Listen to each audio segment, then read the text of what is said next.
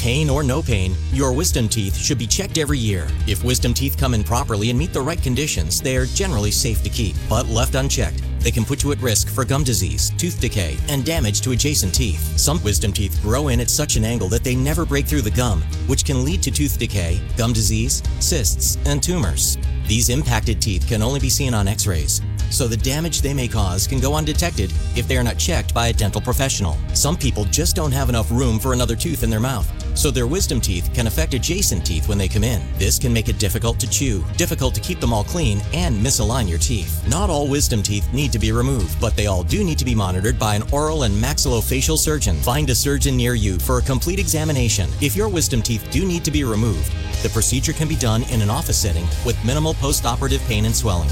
Remember, pain or no pain, your wisdom teeth should be checked every year. Find your local oral and maxillofacial surgeon at myoms.org. KGAB Orchard Valley Cheyenne, K258DN Orchard Valley. Breaking news, weather, sports, and talk. A town square media station.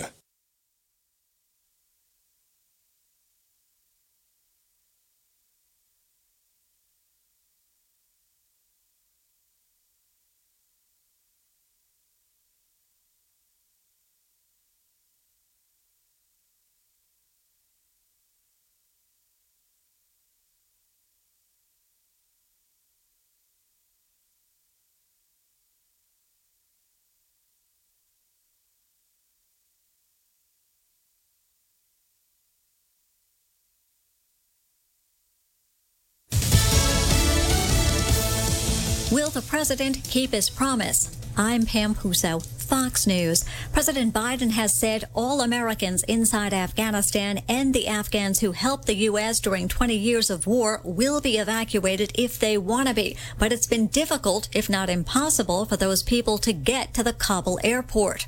President Biden yesterday described a scene outside the airport in Kabul that was calm and orderly. The images on the ground do not match up to those statements. We've seen video this morning of people for the sixth day charging, trying to get into the airport as American troops look to maintain order. Pure chaos outside, leading the U.S. Embassy in Kabul to release a statement to Americans who are on the ground in Afghanistan saying this because of potential security threats outside of the gates at the Kabul airport. We are advising U.S. citizens to avoid traveling to the airport and to avoid airport gates at this time.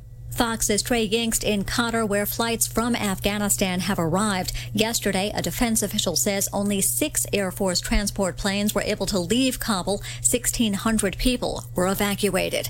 That's not good enough for lawmakers on both sides. We have a lot of work to do. We got to get our American folks back home, our nationals back home, our SIVs out of country. House Republican Kat Cammack of Florida on Fox and Friends. Another issue that has the White House scrambling is Tropical Storm Henri. President Biden has been briefed on the storm that could strengthen into a hurricane before making landfall tomorrow in the Northeast. Normally, when you get storms this far north, they're moving really quickly. That's not going to be the case with this one. So it's going to be longer term impacts of the wind, longer term impacts from the rain. That means more flooding, more storm surge, and more uh, wind. That's Fox meteorologist Rick Reichmuth. America's listening to Fox News.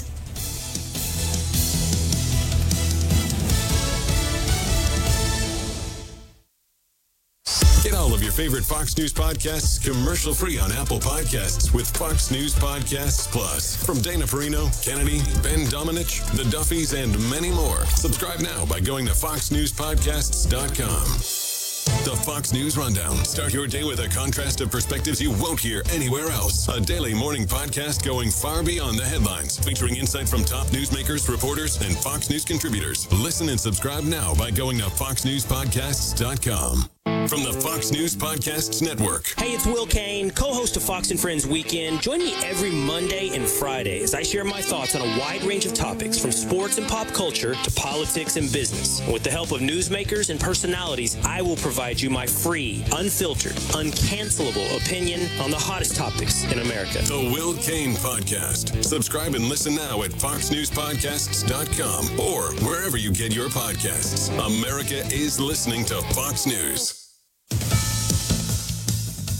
The White House has been getting an earful from both Democrats and Republicans over the chaotic pullout from Afghanistan, and America's allies are also speaking out.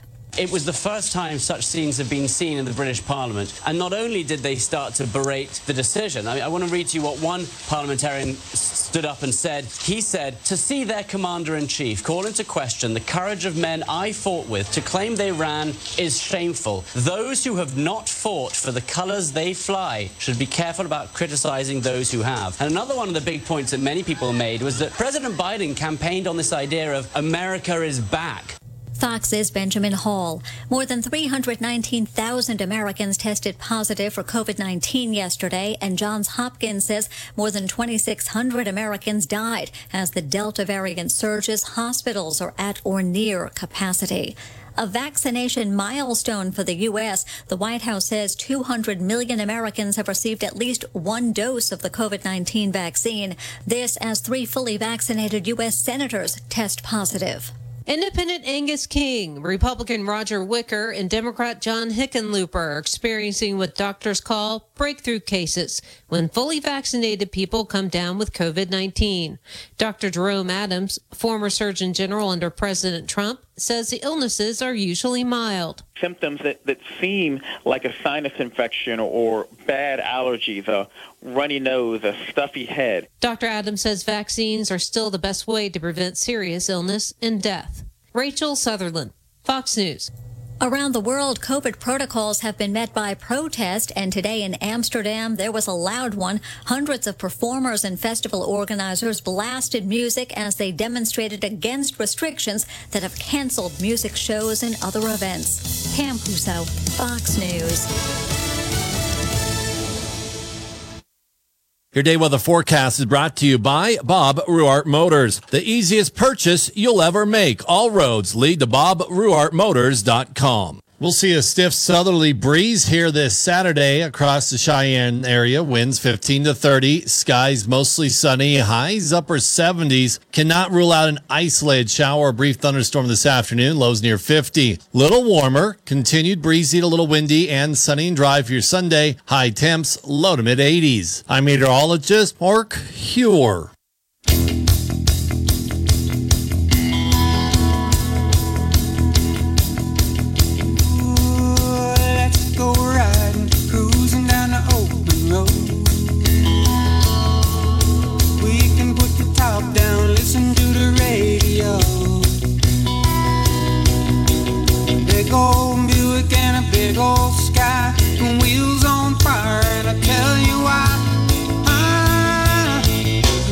Hewer.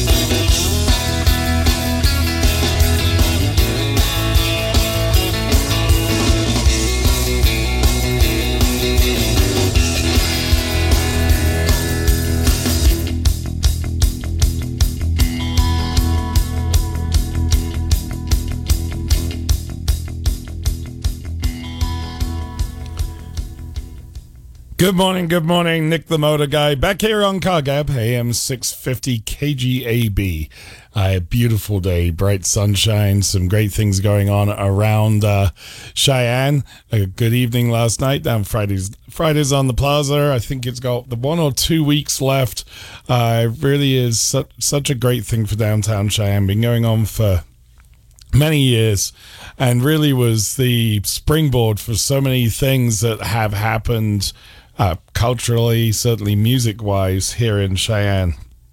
Uh, do have the arts festival going on at Lions Park today.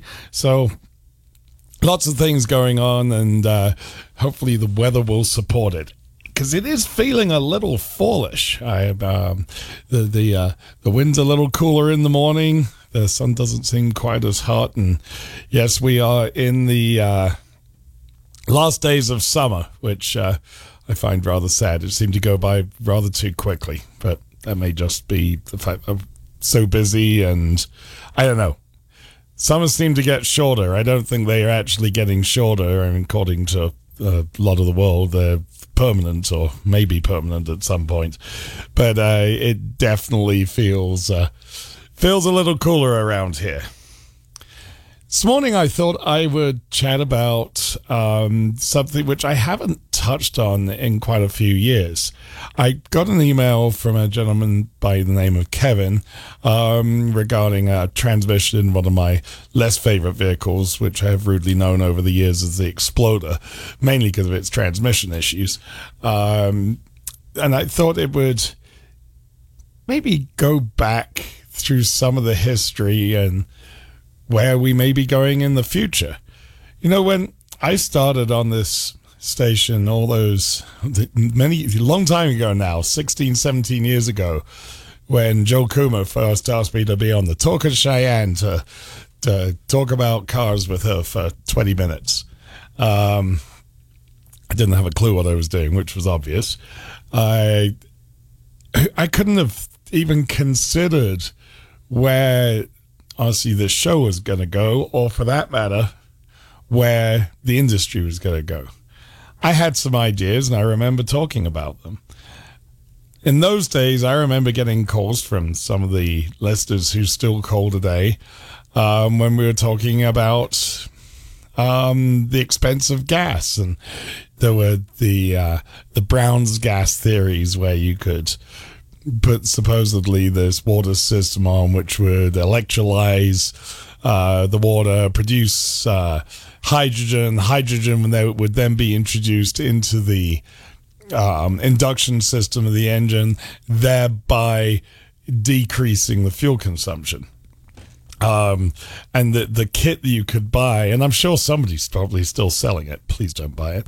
Um, but it was basically a glass jar with some electrodes and some fairly ugly bits of wiring which you connect to your car and uh, a tube which then supposedly carried the hydrogen to your uh, to your in- induction part of your engine.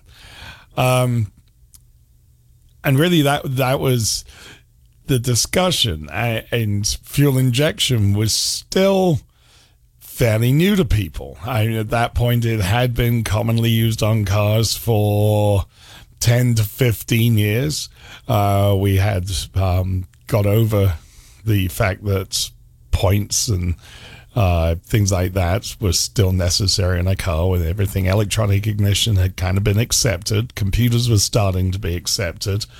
Um, the onboard diagnostic systems were, yeah, they were okay. They were a lot better than they had been 10 years earlier. But in 2005, 2006 ish, the, the it was in a state of flux. We were starting to see the first hybrids from Toyota, the the Prius, um, which I panned. I continue to dislike hybrids um, for all the reasons I covered back then. The major one being um, the expense and toxic waste dump of a battery, and what on earth are we going to do with recycling it? Uh, that issue, to me, when I re- try and read read as much as I can about it, is still being greatly ignored. Uh, we now have Priuses on the road that are knocking 15, 20 years. They are failing. Those batteries do fail. They're very, very expensive to replace, and the recycling is something of a nightmare. We've got tons and tons of uh, hybrids on the road. We've got electric cars. So lots and lots of things have changed when you get into transmissions and what why they exist, what they do, uh, it's worth going back to the early days of automotive history, back into a long time ago, almost 150 years ago, uh, back into the 1870s, 1880s. There was a gentleman back then that put out a patent for a front drive carriage with a transverse, in other words, across the frame, three cylinder engine driving through a sliding gear, not what he called at the time, gearbox to the rear wheels. Sorry, to the front wheels in this case. So it basically was predating the brilliant ideas that happened in the 1980s by companies like Suzuki and Daihatsu, who were the first three cylinder front wheel drive cars. Of course, we weren't calling carriages by then. One of the problems with the gasoline engine is it produces its twisting power, its torque. It's the torque is what gets you moving over a fairly narrow speed range within the engine.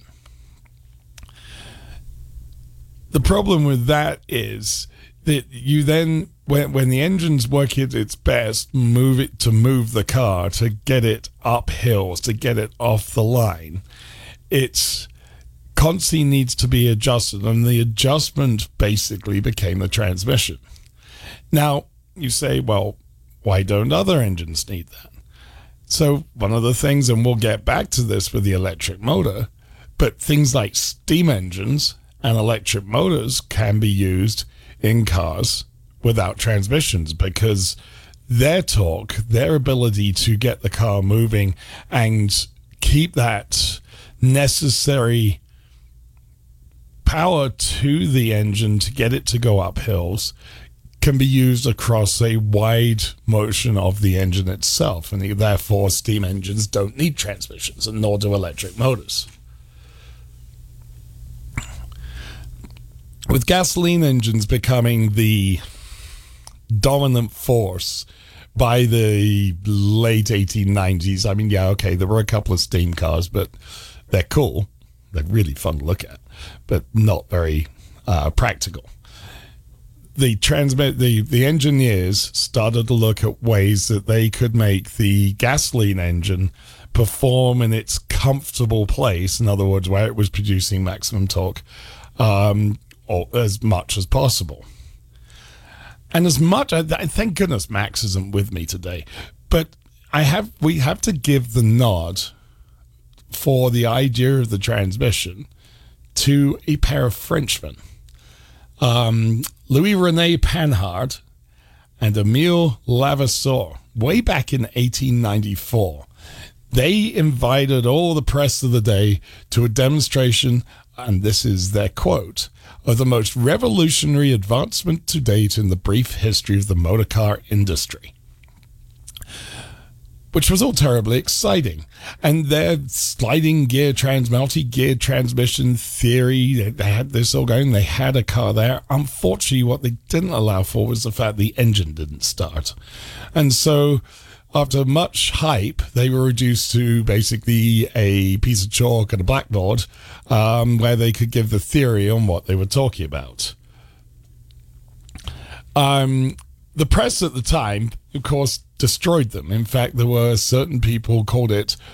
Uh, here's another quote: "Their invention is more hocus pocus from charlatans trying to cash in on the public's fascination with the new motor car." I wonder how he feels about that comment now.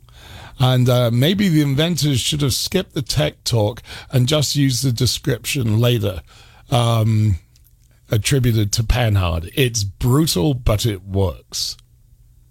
Anyway, it became as the the gasoline engine started to become more and more developed, it became more and more necessary for the transmission to start to, to start to develop.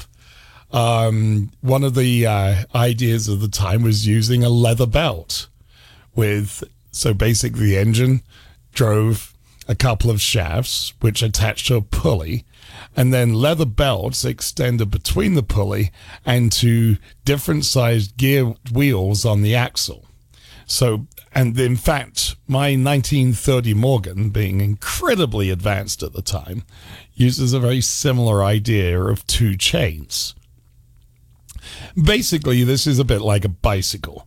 So, attached to the axle on these vehicles, one wheel would have been a little one, was um, got the car going by meshing together with a ring gear, which drove the driving wheels, and then you could move it with a lever to get that gear to then mesh across to the big wheel, which then allowed the engine to accelerate the vehicle rather than run out of power, all the way up to the incredible top speed of 20 miles an hour.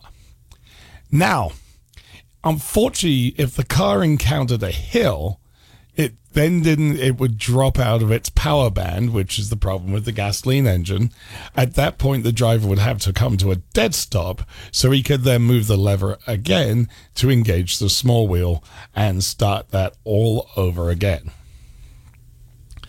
Um, this this was obviously not terribly useful, um, although it was a way around it. This continued to be a problem, particularly in very hilly areas. Even in Britain, I remember my, my father telling me the very early cars, and occasionally uh, when he was younger, you'd see them. To get up a really tall hill, because their lowest gear was reverse gear, they would actually reverse up the really tall hills. Anyway, after the disaster of 1894, 1895 came along, and the two Frenchmen, Mr. Panhard and Mr. Levassor, um, brought along their transmission and basically became the standard, literally, transmission, or what we think of as the standard transmission today, the manual transmission, uh, became vogue and became used in many, many different vehicles. It possessed a engine with a transmission behind it, with a clutch which allowed disconnection of the power so that three spe- um, sliding gears could be selected. And then again, we hadn't got quite to the drive shaft at that point. We were still driving through a chain. However, we now had three gears. And later on, not much later on, but the uh, great industrial, also a Frenchman, Mr. Louis Renault, connected that to a live rear axle, meaning it uh, was sprung, but it was uh, moving up and down, so you actually had proper suspension by means of a metal shaft. And the modern day idea of the car, front engine, rear drive, transmission to some kind of axle was born. The live rear axle had actually also been, and there's arguments uh, depending on which uh, which book you read as to whether this was Renault or whether this was actually an American by the name of Duryea. Um, was actually became best known for the fact that he produced the differential. And this was, again, another development of the transmission system, which we take for granted in our cars today. Differential is terribly important if you want good feel to the road and handling. So, what does a differential do? And some, many of you may know, but if you don't, and you've often heard the word differential rear axle, blah, blah, blah, blah, blah. Um, you may have heard things called lockers, and we can get into those later if we have time. But the differential allows the car to, or truck or whatever, to go around a corner without jerking. So you can imagine if you have a car with a solid rear axle with both rear wheels turning at the same speed and you're trying to go around a corner, that starts to give something of a problem because the inside rear wheel has to move less than the outside rear wheel. And that's why you will sometimes feel in certain vehicles in four wheel drive, if the four wheel drive is what we call locked up, um, which is a, so that uh, the differential doesn't work, and that's sometimes useful. Um, it allow it, you feel the vehicle skip, and that's basically the wind up of the inside rear wheel against the outside rear wheel arguing with each other. To overcome that, Mr. Duryea came up with the idea of using um, differential gears, which allowed the movement of one wheel to be less than the other wheel. And we can get into into how that's done, but I think for for for now we'll just leave it at that. But the differential again referred to the ability of the unit to turn the outer driver wheel faster than the inner driving wheel, and that eliminated that scuffing. This was all moving pretty quickly. If you think the engine had only been around at this point for about 15 years, we now had transmissions. We now had differentials. One of the things with the transmission, though, is trying to shift it became quite hard because you were trying to move gears. One gear was spinning and the other gear was spinning, and you were trying to shift and they would clash. Um, it became something which you had to be technically driving wise fairly aware of. Well, as cars became more popular and people wanted to drive, there was obviously improvements could be made. And one of the th- one of the improvements that was made, and this was actually introduced um, by folks like Cadillac, was a synchronizing system, which allowed the gears to spin against each other and smoothly go together so you didn't feel that crunch. And you've often heard people, if they say their, their transmission's grinding when they, on a manual transmission, oh, my synchros are going out. And basically, what a, a synchronizer does is allow those two gears that are going to be connecting into each other to smoothly go in without any noise. The first synchronous uh, transmissions um, being introduced by Cadillac um, there are many others who kind of jumped on board and developed those, and it became the standard for this manual standard uh, style of transmission for many years.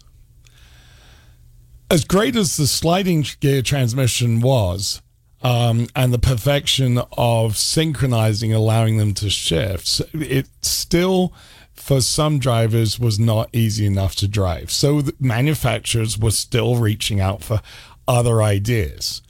And Henry Ford was the one who came forward, of course, with the Model T, with an idea um, to avoid that. And that was called the planetary transmission. And that is what is was in the Model Ts.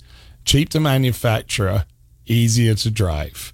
It had a central gear called the sun gear, surrounded by three gears in a housing called the planet gears. Planets go around the sun, right?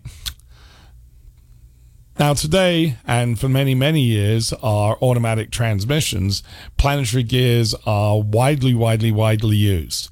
Um, not seen anymore in the manual style transmission that Ford used it for. But again, it became a, an inexpensive way of trying to make a driver who may not have experience be, or may not have the skill necessary to drive a to drive an early vehicle, it made it more available. And of course, we all know what the Model T did.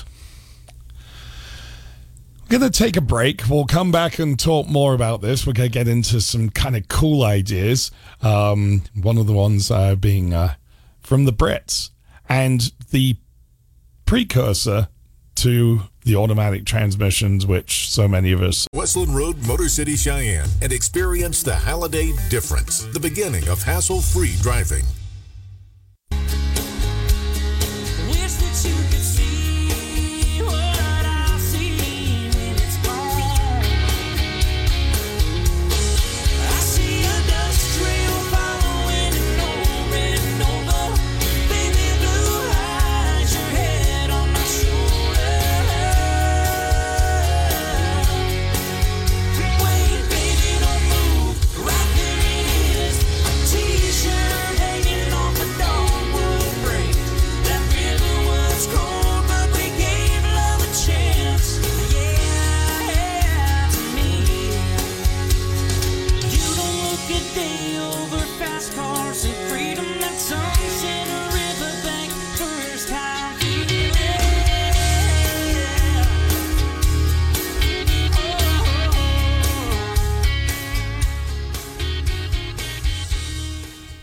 Nick the Motor Guy back here on Car Gab talking about transmissions. Hopefully, I'm not boring you all to death. I'm having rather fun with it. But if you'd like to join me, stop me, tangent me in another direction, feel free. You can go 632 6500, 632 3323, 1 503 6500 after the Model T and, of course, the developments of synchromesh and selecting gears, the whole idea behind a transmission design was um, to have one goal, which was to make it each shifting easier. And one of the first kind of ideas um, beyond the the the idea of synchronizing came from a gentleman called Walter Wilson and this was it was very very elaborate manual transmission. It was called the Wilson pre-selector, and it really was kind of the precursor to the automatics that came from the Americans later on. This came along in 1930, and I I actually have one of these transmissions in my 1933 Daimler. Um, the Wilson pre-selector was a case with four different planetary gears of different gearing with leather wrapped bands which would could individually hold each of these gears in place. As you on the column, you had a lever which allowed you to um, select the gear. So you moved off. You then, without um, actually shifting gear, you moved the lever to say, so you've been in first, you move it to second. When you were ready to shift gears, you then pressed a selector lever on the floor, looked a little bit like a clutch pedal, and that would select the next gear. And all it did was release one band on the the uh, on the the planetary was being held, and engage another band to hold a different set of gears. Top gear or fourth gear being all bands released, and the entire system would then spin, which would basically be one to one gearing, much like a manual transmission, typically a four speed, works today. So that made shifting easier, although it did take some uh, um, learning on how to use it. I, and I can tell you, with my Daimler, it took a it took a significant amount of time. Now, the early Wilson pre-selectors had a clutch. Daimler took it a step further and they came up with the idea of the fluid flywheel, which took the place of the clutch. The fluid flywheel was the very early idea behind the torque converter. I basically you had a large globe which took the place of the clutch, and as the engine spun it, fluid was spun out until it was spinning fast enough in the vanes to engage the input shaft of the transmission, therefore spinning the transmission and allowing the Wilson pre-selector to work. Obviously, that was okay, but it was far from perfect. And the easiest way to shift a transmission surely would be automatic. And that was strictly down to American um, innovation. The first automatic was actually invented in 1904 by the Sturtevant brothers of Boston. This wasn't a terribly successful unit. Um, it actually, rather than thinking of any kind of hydraulics, it actually had centrifugal weights which spun um, and were operated by by um, basically a foot clutch again through the high gear band. So somewhat similar to the, the Wilson pre-selector idea, except fully automatic. The only problem being that as those weights spun, they unfortunately wore out and eventually they would fly off, causing the unit to fail completely. Um, unfortunately, the British motor industry did not learn anything from this because Norton and Triumph and folks like that were still struggling with weights falling apart on um, centrifugal weights falling apart on their motorcycles many years later. The next significant attempt at automatic transmission was by, by REO, RE Automobile, in 1934. It was called the REO Self-Shifter, and it was a it was two transmissions that were actually connected, one in line with the other or in series. For ordinary driving, one unit upshifted itself in relation to car speed through the engagement of um, again centrifugal force, multiple clutches. Kind of the same idea by used by the Sturtevant. So now the metallurgy was better, so things didn't fall apart. The second transmission was then shifted manually still, and it was only used when a lower gear, i.e., for tall hills, was needed. As REO went away, Oldsmobile became um, one of the major manufacturers, and Oldsmobile in 1937 were getting there. They came out with the four speed semi automatic transmission called the AST, or Automatic Safety Transmission. And we will chat about that here in a minute because we have some calls coming in. Let's jump to line one. Good morning, you're on CarGab. Morning, Nick. Eric here. Hello, Eric. How are you? Oh, rolling with the punches. Good. Well, hopefully I haven't bored you to death. No, no, no, no.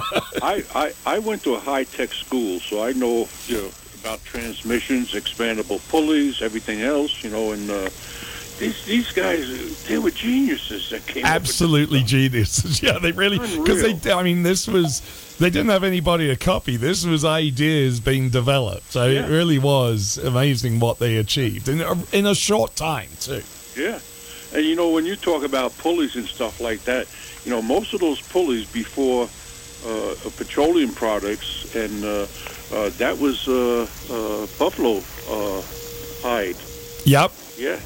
Absolutely, and, and I believe that was used in a lot. Um, a lot of uh, things like uh, uh, the uh, fabric industry and looms and things. oh things. yeah they had that main drive shaft on a ceiling and came down with, with the pulleys and uh, drive uh, the textile machines and yeah. stuff you know and yeah and, and then of so, course your side that you were in for many years in printing yeah yeah oh yeah i mean you know gears and transmissions you know, uh, uh, for the, for the size of the package, that even if you put it in the car, it's a fantastic piece of equipment. Absolutely. You can't you can't uh, uh say uh, that know uh, you know you think that the engines would be much much bigger today, you know, but what you got in a, what you got in an automobile today in the in the uh, reciprocating uh, engine mm-hmm. uh, is a marvelous invention. The size it, of the package. Uh, it is. It's absolutely yeah. incredible. I, yeah.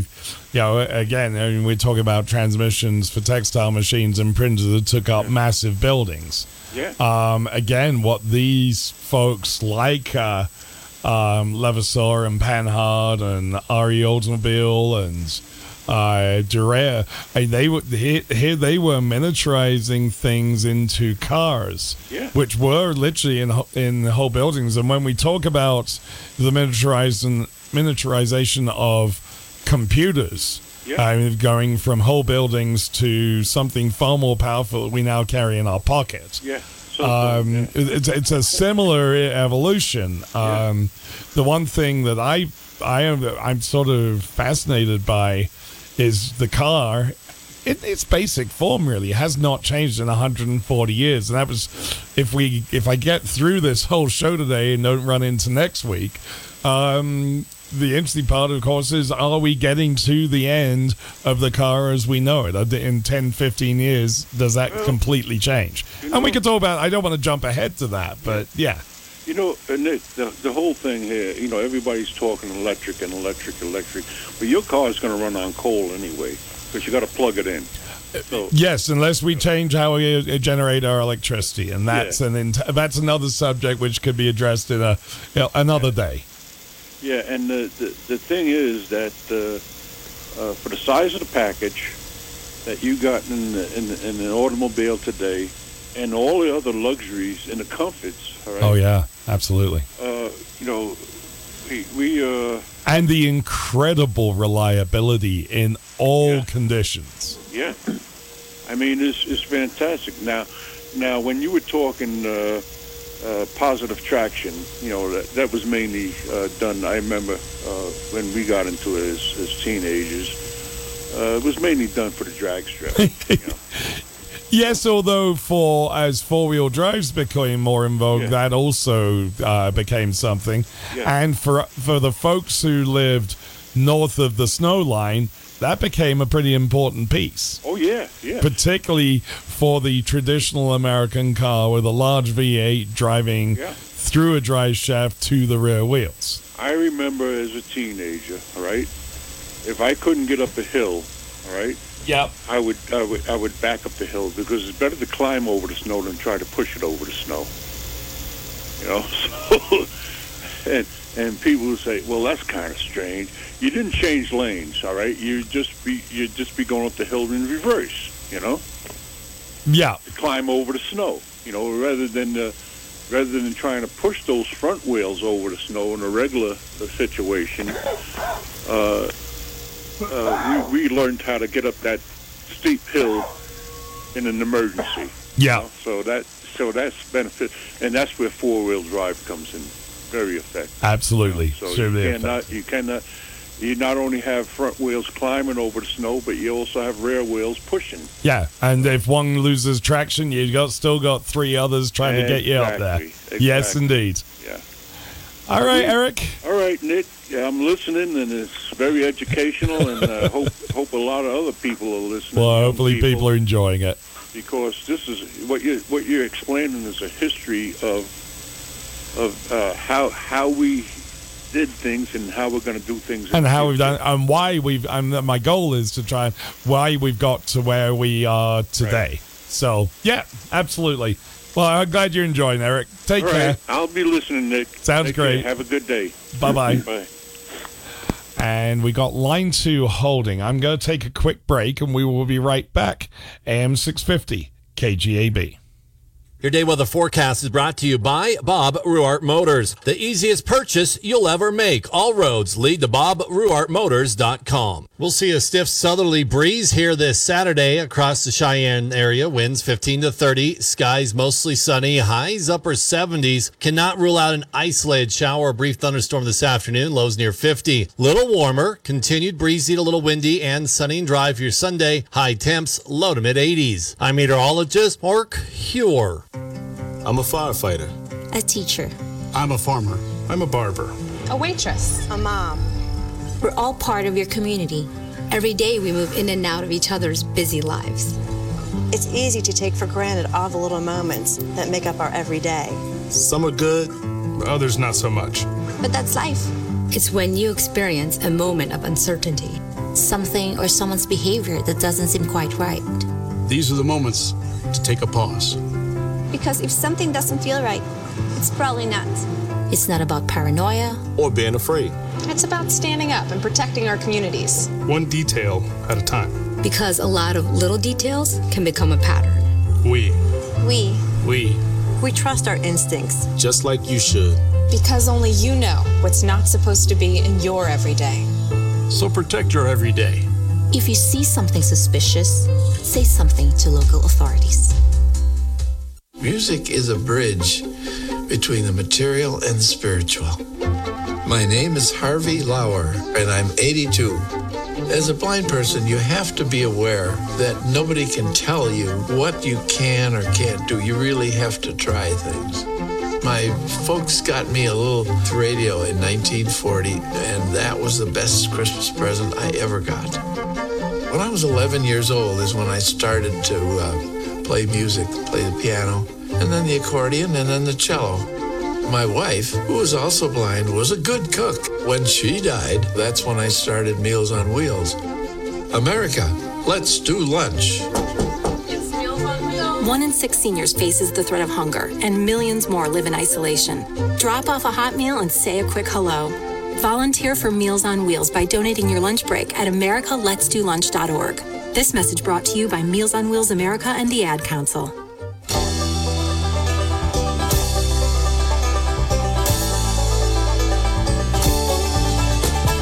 Eastbound and down, loaded up and trucking.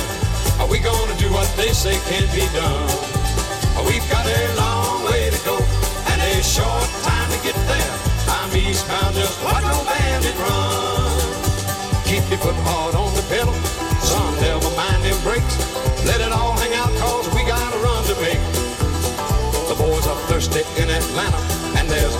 Texarkana, and we'll bring it back no matter what it takes. Eastbound and down, loaded up and trucking. Are we gonna do what they say can't be done? We've got a long way to go and a short time to get there. I'm eastbound,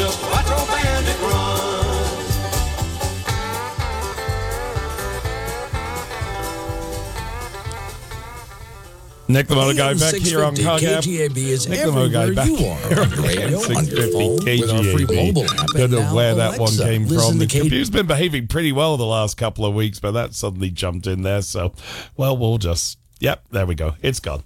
Anyway. Back here, talking about well, tra- transmitting a transmission story. That's what we're doing this morning on CarGab. I hope uh, hope it's of interest to folks. Um, if you'd like to join me, 632 6500, 632 3323 1888 503 6500. Let's jump to the phones. Good morning. You're on CarGab. Hi, Nick. This is Jerry and Greeley. Hello, Jerry. Um, yeah, I'm enjoying this history. Uh, I I just happen to have a transmission question. How convenient. well, last night uh, after work, a friend's uh, Ford, uh, I, I don't remember the model, some sort of SUV, it, it wouldn't start. This is a 2000 model year, and um, I was just kind of on the periphery. Uh, another fellow was trying to help this lady get her car started, and I, I was mostly just standing by holding the flashlight. But um, anyway, yeah, it- towards towards the end of him poking around and checking stuff, he he thought that uh, maybe it had something to do with uh, transmission interlock. Mm-hmm. I'm not sure, but um, he got it going. But but during this process, I, I uh, at one point I wondered if maybe we'd be able to push start it or pull start it. Is, is that no longer advisable with modern uh, automatic transmissions? Well, it doesn't work, is the problem.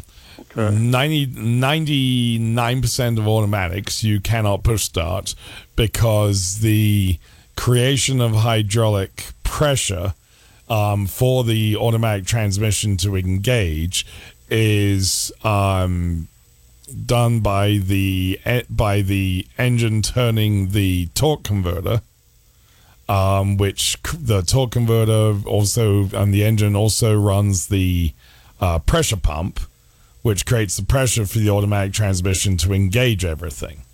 So if the engine is not um, turning at a fast enough speed, um, i.e., when you're trying to when you're trying to pull start it, you're running it basically backwards through the transmission, right?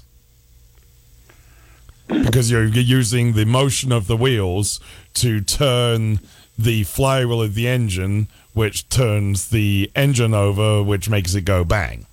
Make sense? Well, um, I'm having trouble visualizing that. But- Okay, so so when you when you start an engine, you turn a key and there's a starter that engages to the flywheel of the engine, turning the crankshaft, moving the pistons up and down and making the engine start. Mm-hmm. When you pull start a vehicle, you are now turning the wheels of the engine through the transmission. The transmission then turns the flywheel in the same manner to start the engine. Okay? Mm-hmm. But if it's an automatic and the transmission is not engaged because the flywheel is not turning, so the pump is not um, working, all you're doing is spinning the um, drive shaft of the transmission, but not actually getting any of that energy because there is no engagement of the transmission through to the flywheel. The flywheel does not turn, the engine does not start. Well, the, reason um, that that this had occurred to me was uh, ma- many years ago uh, when I was in high school. I had a 1967 Chevy Impala. Aha. I And believe- you just chose the one car that this would work on. I think it was a turbo Hydra-Matic 350. No, it was probably a Power Glide. Okay. And Power Glides had the pump run off the drive shaft. Okay. Well, yeah, So- we, we were able to, to pull start that car a few times. Correct, you were. However, that doesn't work on. Yeah, yeah, you found the one, well, the one type of car that you could use it on. Great job. That's why I said ninety nine percent because there is one percent.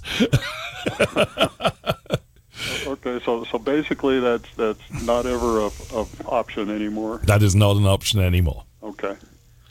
Not, and having said that, not on anything that I am familiar with. Now, there may be one out there of modern vehicles, but I don't believe there is. But if somebody knows better than me, feel free to call. Okay, well, I'll let you get back to the history. It is very interesting, Nick. So thank you very much. Absolutely, Jerry. Thank you for calling. Bye bye. Bye bye. Uh, and we're going to take a quick break, and we will be right back here on air. Or see the CF Moto lineup at Cheyenne Motorsports, 2000 Westland Road, delivering fun since 1967. AM 650 KGAB is everywhere you are on your radio, on your phone, with our free mobile app, and now Alexa. Listen to KGAB on Echo, Dot, and any Alexa device. Just download and enable the KGAB skill on the Alexa app. Then say, Alexa, play KGAB. Now listening to KGB. We'll even help with tech support. Go to kgab.com, click on KGAB on Alexa, and setup is easy from AM 650 KGAB.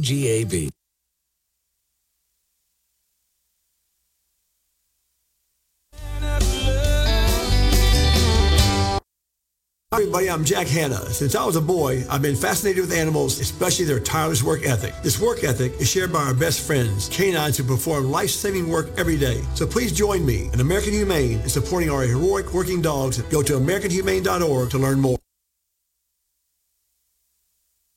One in three adults in America have prediabetes, but most don't know it.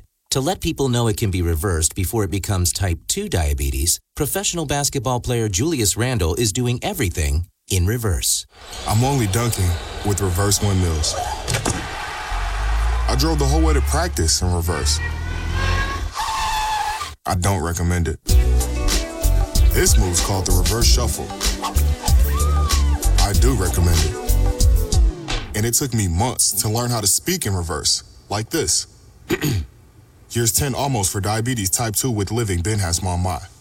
In other words, my mom has been living with type 2 diabetes for almost 10 years. So together, we want to say to the 84 million Americans at risk, exercise and healthy eating can help reverse prediabetes. Start by taking a simple one-minute risk test at doihaveprediabetes.org. Brought to you by the Ad Council and its prediabetes awareness partners. Bet he can't say that in reverse. A ranger station. I'd like to report a bear hug. Okay. I put out my campfire and Smokey Bear hugged me. So you drowned the fire, you stirred it, drowned it again, and felt that it was cold? Uh huh. Yeah, he's just letting you know you did good. Bear hug from Smokey Bear. Status update. I'm gonna let you go now. There are many ways to start a fire, but one sure way to put it out. Learn how you can do your part at SmokeyBear.com. Sponsored by the U.S. Forest Service Ad Council and your state forester. 180 over 111, and I had a stroke. 145 over 92, and then I had a heart attack. 150 over 90, and I had a stroke. This is what high blood pressure sounds like. You might not feel its symptoms, but the results from a heart attack or stroke are far from silent. Get back on your treatment plan or talk with your doctor to create a plan that works for you. Go to loweryourhbp.org. Everything's changed. Brought to you by the American Heart Association, American Medical Association, and the Ad Council. It's like just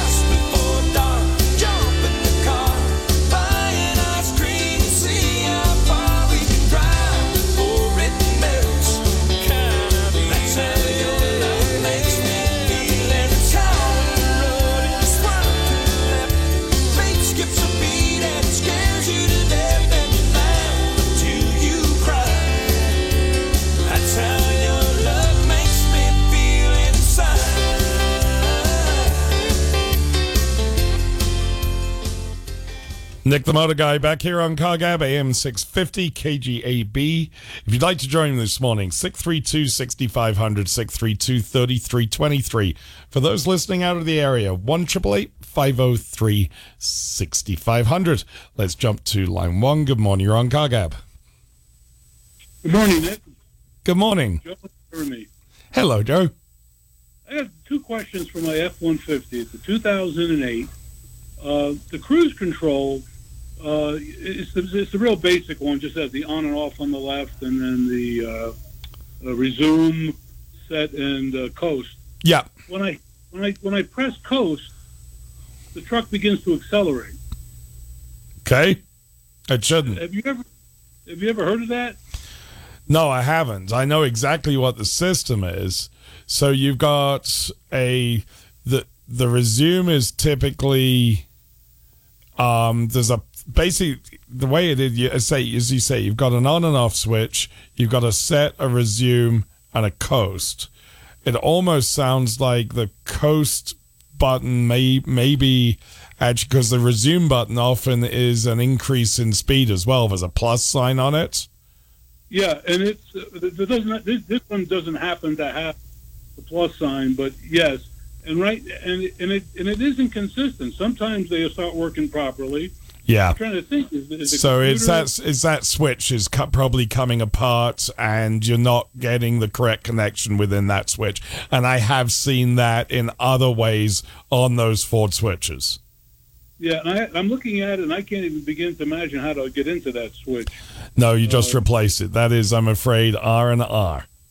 No, no, I meant even how do you even access it? Oh, to access it, it- these are on the on the steering wheel, right? Oh yes, yes. Yeah. Um, they are not that bad. I can, I can probably send you a um, um, something off ALLDATA which will show you exactly how to do it. It's not as bad as you could imagine. Okay, and the other because it's right next to the uh, you know the airbag. Cover, Yes, so correct. A little, uh, a little uh, cautious about that. Well, yes. is- So that's the first thing you do anytime you're going to be around any components front bumper, gear shift, uh, center consoles, any of that. And I've repeated this many times on the show. When you, you give me another chance to do it again, always, always, always, always, always pull the negative post to the battery, and then you have no concerns. Okay. Uh, the the other one is, you know, uh, when you're driving it with the four wheel drive on, Yeah. and you're and you're you know you're in tight quarters, you can you can feel the wheels you know jerk and Correct. and I, with the four wheel drive off, especially when I'm at a stop sign and about to make a, a, a left turn or even a right turn, I feel like the, the, the truck is shuddering. Like Okay. So that that is the clutches in the um uh the uh, limited slip differential in the rear axle. Uh the way to fix that is going to well to, hopefully to fix it depending on how far it's gone as far as the clutches. Um, but the way to start it start trying to fix it is replacing the rear end fluid and making sure you use the correct friction modifier from ford or some, from somebody like uh, bg and adding that to the new differential fluid. And it is amazing. That can um, fix within the first three or four blocks. Okay, uh, But it's basically that friction modifier is no longer doing its job. The clutches are sticking to each other sli- ever so slightly, and that shudder you're feeling is the scrubbing of the tires within and the mo- of the movement of those clutches within the differential um, because it's not letting go, allowing the differential to work smoothly in its open phase as smoothly as it should. okay, so that sounds like something pretty easy for you guys to try. Oh, absolutely, yeah. It's a uh, it's a, a drain and fill with liquid gold and add a modifier to it. Okay, all right. Uh, uh, And when I say liquid gold, I'm being a little facetious, but Ford's rear end fluid is darned expensive. yeah, I know a lot of these fluids have gone. Uh, Yeah, it's an compared to eight, 85 140 synthetic. Okay. Well, I, I think I think that's it for now. I'm just curious if I'm imagining it or what. No, you're not imagining it. It's a very common thing. In fact, uh, not that long ago, when my father still had his Jeep, Um, had this conversation several times. In fact, uh, one of the shop he's always used for many, many years was a great little shop in Doddington, a little village up the road from them. They were struggling with a Jeep which had the same thing, and they had never been made aware of this friction modifier. And he went and bought it from uh, the Jeep dealer in uh, the UK, and sure enough, it fixed it.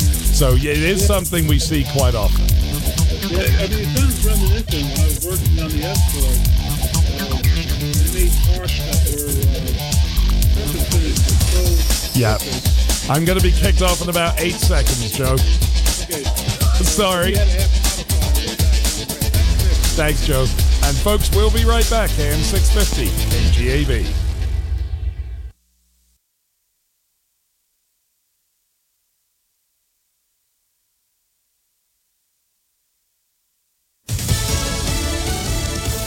The White House is up against two swirling storms. I'm Pam Puso, Fox News. The security situation in Afghanistan and Hurricane Henri, which is taking aim at the Northeast. First to Afghanistan, where the Pentagon says the airport in Kabul is secure despite the ongoing chaos outside the gates and an alert from the U.S. Embassy in Kabul to Americans on the ground, telling them not to report to the airport. As you can see, this is a very complex and multi-step operation. We are committed uh, to this highly important mission. Major General Hank Taylor, the Pentagon says three flights from Afghanistan carrying Afghan refugees landed at Dulles Airport in Washington. President Biden will remain at the White House this weekend. He was initially planning to head to Delaware after meeting this morning with his national security team. The biggest headline we got from him yesterday from his address was he extended the commitment to evacuate stranded Americans who are stuck behind Taliban checkpoints to Afghan translators, uh, to our allies and refugees. Uh, and it was, though, unclear by what means he really intends to do that. Uh, he did not indicate whether or not he intends to use the U.S. military or if it will involve American troops. Fox's Jackie Heinrich. The White House is also preparing for a hurricane. Henri has strengthened within the past hour or so and is expected to make landfall tomorrow on New York's Long Island or New England. Impacts across parts of the Hudson Valley, definitely western Connecticut. Places like Cape Cod and the islands, I think less impacts than we thought maybe about a day or so ago. This is going to be a little bit more of a western Connecticut uh, and then in throughout parts of the Hudson Valley, certainly New York City. Fox meteorologist Rick Reichmuth. America's listening to Fox News.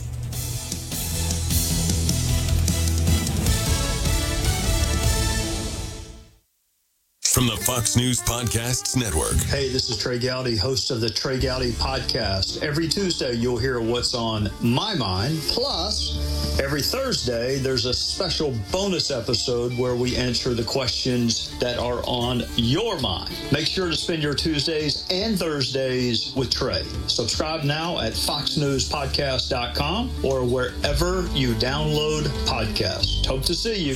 America's listening to Fox News. From the Fox News Podcasts Network, it's the Fox News Rundown. Start your day with a contrast of perspectives you won't hear anywhere else. A daily morning podcast going far beyond the headlines, tapping into the massive reporting resources of Fox News to provide a full picture of the news of the day. I'm Dana Perino. I'm Bret Baier. I'm Jessica Tarlov. I'm Chris Wallace, and this is the Fox News Rundown. Listen and subscribe now by going to foxnewspodcasts.com. The Supreme Court will weigh in on the crush of migrants at our southern border. A federal court had ordered the Biden administration to reinstate the Remain in Mexico policy used at the border under the Trump administration. The Justice Department went to the Supreme Court with an emergency request to get that overturned, and now the Supreme Court has put the lower court ruling on hold, but only until late Tuesday night.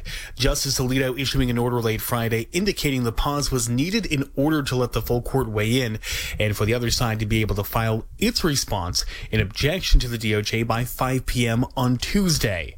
In Washington, Sean Langell, Fox News.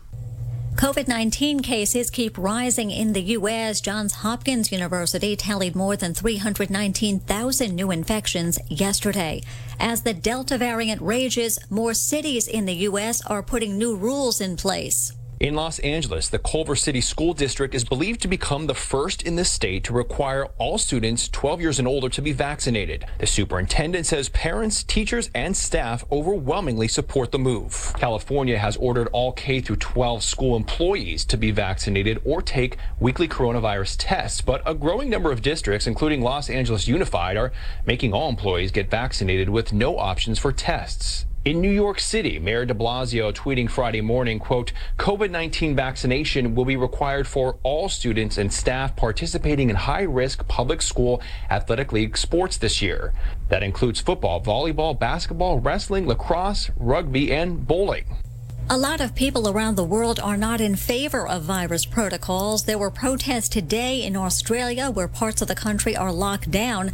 Large and loud demonstrations were also held today in France and the Netherlands. Sports.com or see the CF Moto lineup at Cheyenne Motorsports, 2000 Westland Road, delivering fun since 1967. Your day weather forecast is brought to you by Bob Ruwart Motors. The easiest purchase you'll ever make. All roads lead to BobRuwartMotors.com. We'll see a stiff southerly breeze here this Saturday across the Cheyenne area. Winds 15 to 30. Skies mostly sunny. Highs upper 70s. Cannot rule out an isolated shower or brief thunderstorm this afternoon. Lows near 50. Little warmer. Continued breezy to a little windy and sunny and dry for your Sunday. High temps low to mid 80s. I'm meteorologist Mark Huer. Dear VetTix, it was nice to spend the night with my daughter and other veterans. It's so humbling to attend an event when you feel appreciated. I had a wonderful time with my family. Thank you for the memories, VetTix. Dear VetTix, thank you for a great experience and for your support of the military and veterans. Thank you so much, VetTix. Our family has gone through a lot the last few years, and this gave us a nice break. Every empty seat at a concert, game, or special event is a missed opportunity to say thank you to a veteran or a service member. By giving your extra tickets to VetTix, you'll help America's heroes reduce stress, strengthen family bonds, and create a truly happy memory that will last a lifetime. So when you really want to say thank you for your service, give the experience, give the memory. VetTix. Give something to those who gave. For more information on how you can make a difference, go to vettix.org.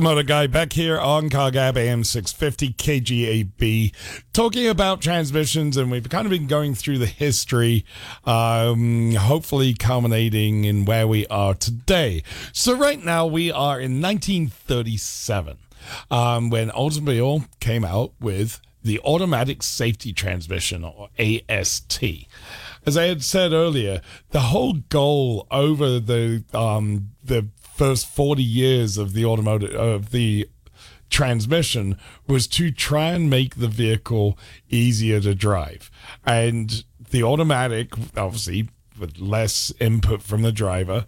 Automatic was going to make it easier to drive, and it was really pushed by by the United States and the manufacturers here. So the next stage, as I said, is the Oldsmobile AST. With the Oldsmobile AST, the driver depressed the clutch pedal and shifted the transmission either into reverse or into one of two forward ranges low and high. Once it was in low, the transmission shifted automatically from first to second. When it was in high, it shifted from third to fourth.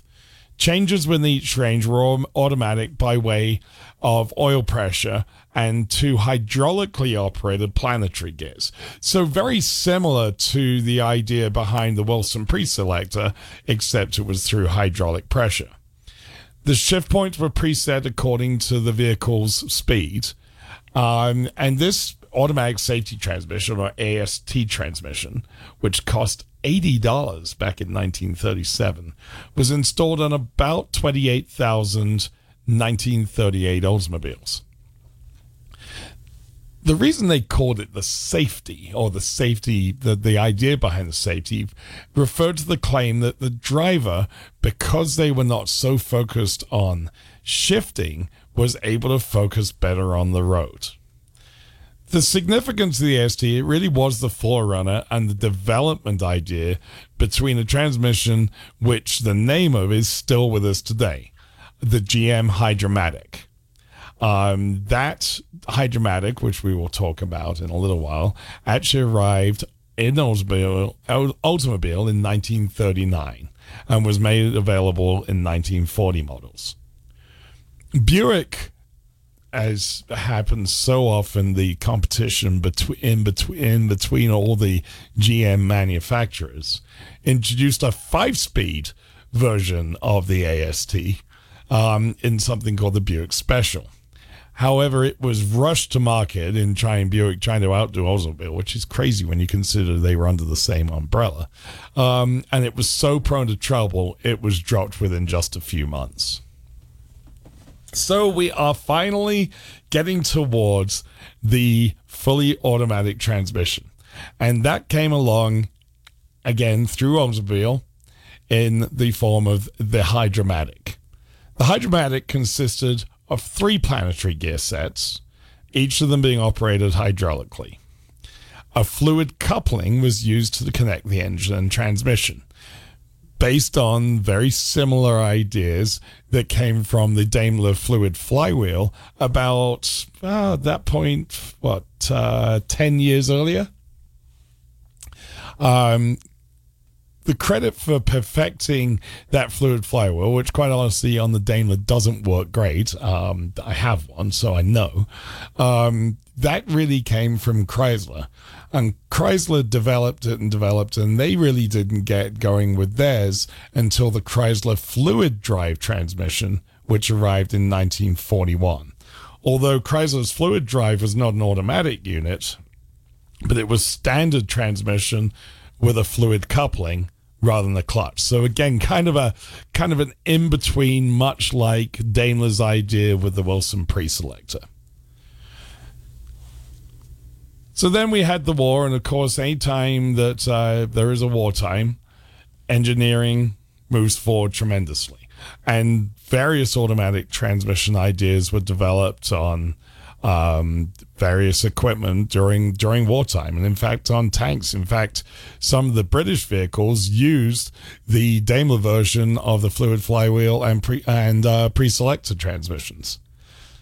By 1948, the automatic transmission had evolved into what we know today. So the hydraulic torque converter coupled to a planetary gear train, completely controlled through hydraulic pressures for first to use the the true torque converter was Buick, and it was offered in the Dynaflow fully automatic transmission. And at this point, this had gone up to a two hundred and forty-four dollar option on the Roadmaster.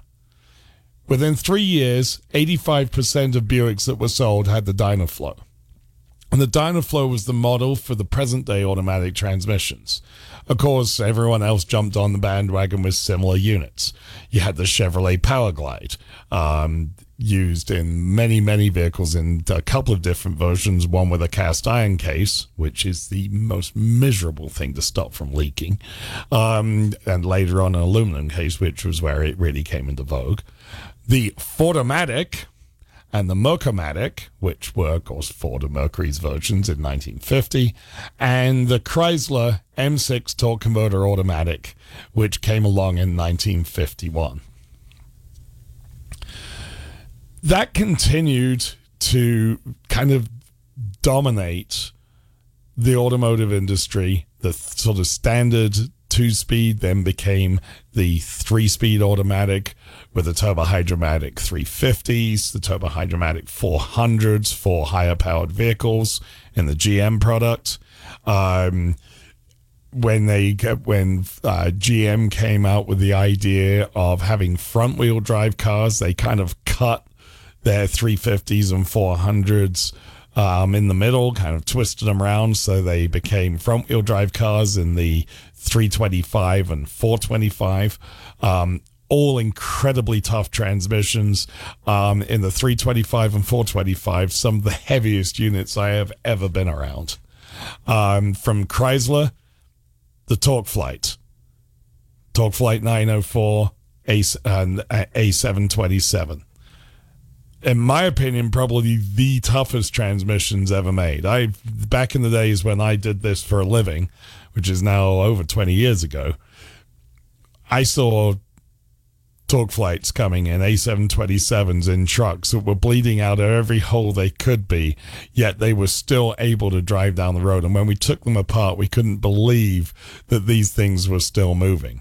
Um, the 727 it, again, my opinion is the strongest transmission to ever come out of any manufacturer whatsoever. They're just just incredibly well built. Um, Ford also had their versions. Um, of course, they went from the Fordomatic to the Cruise-O-Matic. Uh, later on, the C4, which was typically used in Mustangs uh, with smaller engines the C6, which was used in Mustangs with big engines and all the trucks, and it survived all the way back up into the late 80s, early 90s, as did the A727 and the Chryslers. Um, through the uh, uh, through into the overdrive um, era, which we will get to here in a little bit. One of the interesting parts that, again, comes up when you start talking about transmissions. And of course, once you've got a transmission, you then got to have drive shafts. And to have drive shafts, you have to have um, movement allowing of the drive shaft to allow suspension movement. Otherwise, you would obviously it would jam into itself. And those were done through universal joints, which we hadn't really mentioned. Universal joints were first introduced way back in 1902 by somebody called Peerless. Um, later on, and they were a very simple design with no bearings or, or anything like that. The Franklin in 1908 started to use roller bearings, and then a brand which comes up so often when it's a brand that's no longer with us and hasn't been for many years. But when automotive inventions of the 20s and 30s come up, this name often stands at the front. The 1930 Hupmobile pioneered needle bearing U joints, and those are still used on every drive shaft today on the U joints. So that there you have it. The Hupmobile was the was the be all and end all in 1930, and so often again, you uh, the, these older companies that had had great ideas by the 1970s, we were still using basically the tra- same transmissions. Just about everything was a three speed automatic, be it, and of course, mostly dominated by American manufacturers. Um, Borg Warner um, in Britain, Mercedes. Um, with their own designs and uh, ZF or ZF, as I grew up knowing it, a, a huge German transmission company um, also with their own designs.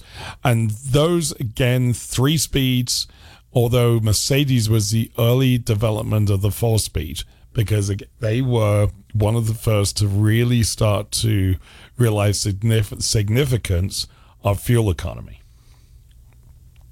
By the 1970s, we'd had the fuel crisis in the mid 70s, and there was realization that one of the problems with the automatic transmission driven by a torque converter is that anytime you have a fluid driving the car, i.e., through the torque converter, remembering that a torque converter is a fluid flywheel, as Daimler called it, there is going to be a certain amount of slippage, and therefore it is less efficient than it could be.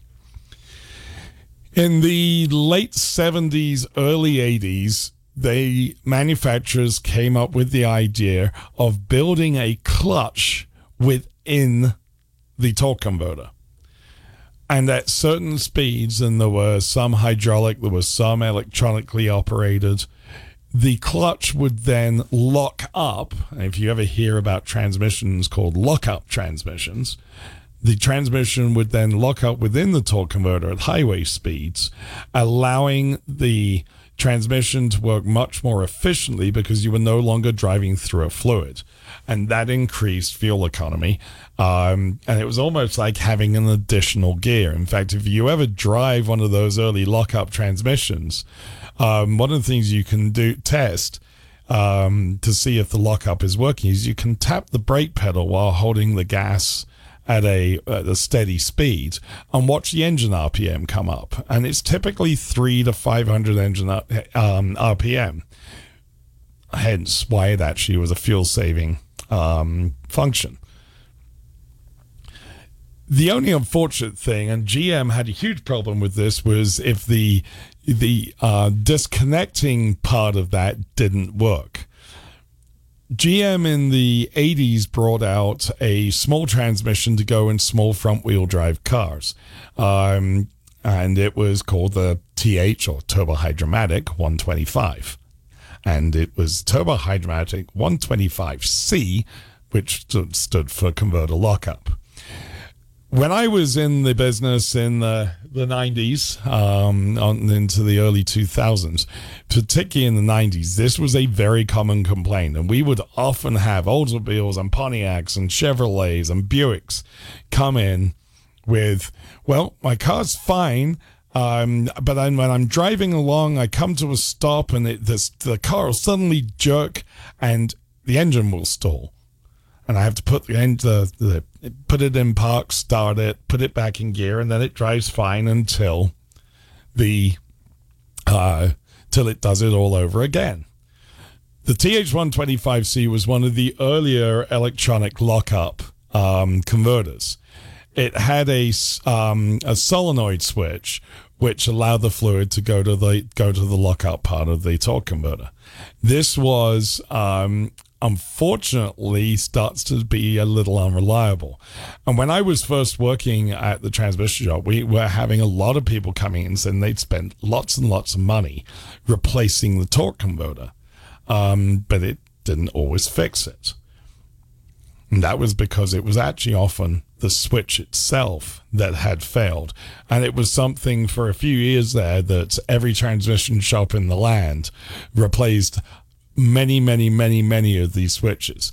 Again, like all automo- automotive um, inventions, it takes some time to get these right.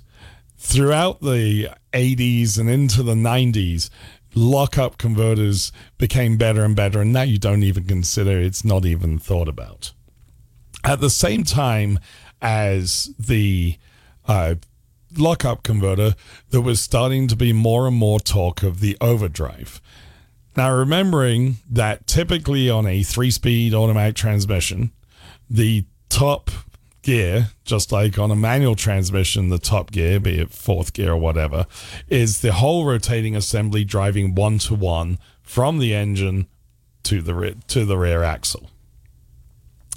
Overdrive stands for where the through gearing that the engine now turns less speed than the rear wheels. The engine turning less speed, meaning greater fuel economy. Overdrives had actually been around since the 1930s. Um, and those had been uh, used by Chrysler and DeSoto. They were used in many British cars. There were manual overdrives, which were available on a lot of Chevrolets and a lot of vehicles back in the 50s.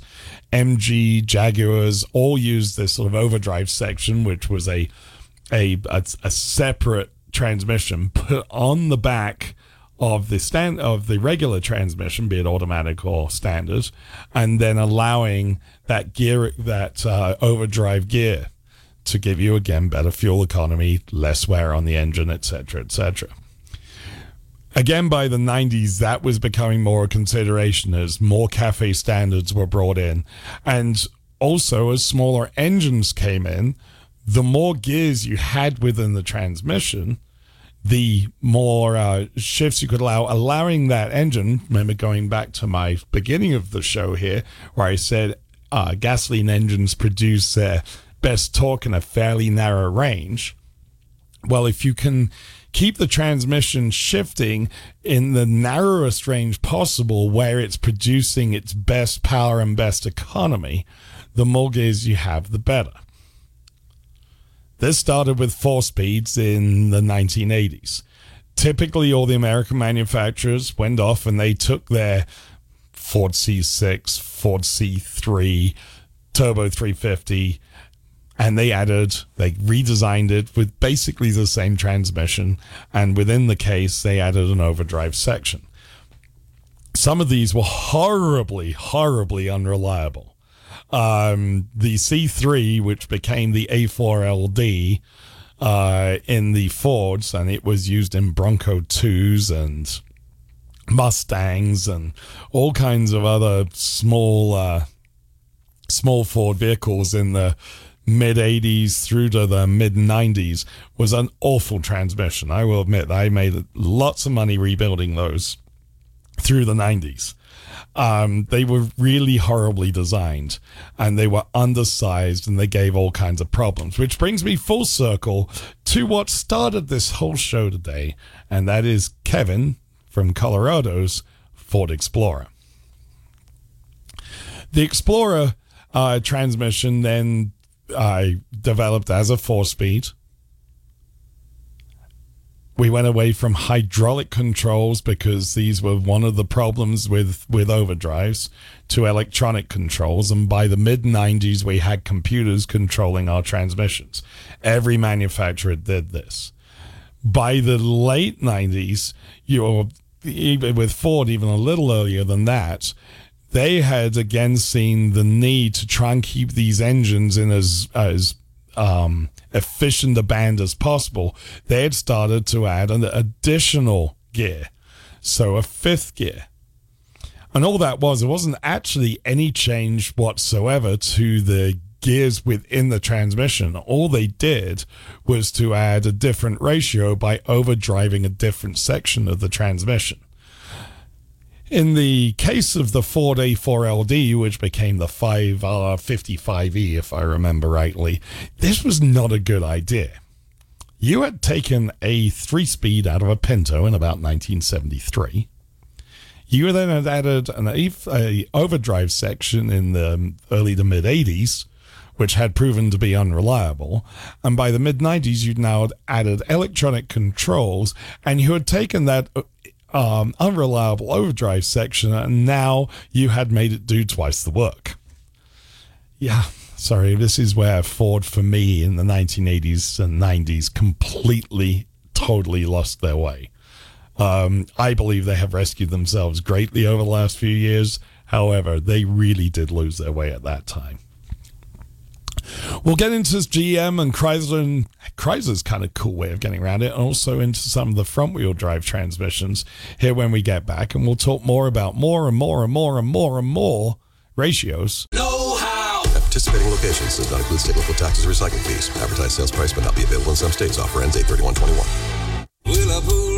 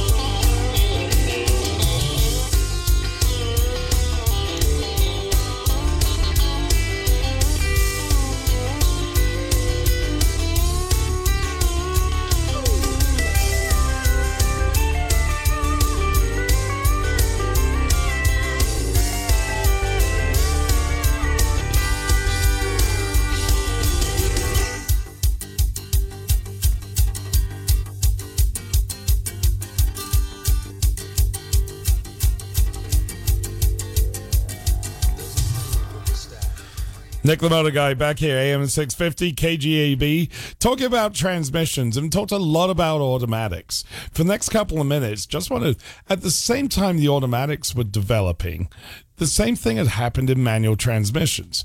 Remember back to Duryea and uh, the um, Panhard Levassor three speed sliding gear transmission. And then by the 30s, we had synchronization thanks to Cadillac and the manual transmission still was desirable to many people, particularly those who actually enjoyed driving rather than just transportation. And of course, in the world of auto racing, automatics were poo pooed because they did not offer the control that a manual transmission did. That manual transmission continued to develop because of that. And again, automotive racing, motor racing has always been a development, huge development platform for everything that we've done. And of course, it uh, continues today. So back we had three speeds. And for those of you remember, three on the tree. Now, a lot of people in uh, who might be listening, Britain, are going, What on earth are you talking about? But here in America, we knew about three on the tree. And three on the tree meant you had a manual transmission with a lever on the steering column, which you actually maneuvered to get your three gears. In Europe, four speeds um, became the vogue. Again, smaller engines, much less torque than their American counterparts, the need for more ratios to keep the engine on the boil. Um, in other words, in its most powerful point. Um, most of these were shifted by a shifter on the floor, unless you were French, in which case you took your dashboard and you stuck what looked like a rather strange umbrella stick out in the middle of it, and that was your shifter. If you guys are ever in a car show and you see an old Renault or um, 70s Renault or Renault 4 or something like that, or you see a Citroen 2CV or Dyane 6, which was the um, sporty version of it. It's had 600 cc's. Um, that had this sort of umbrella stick affair out of the dash.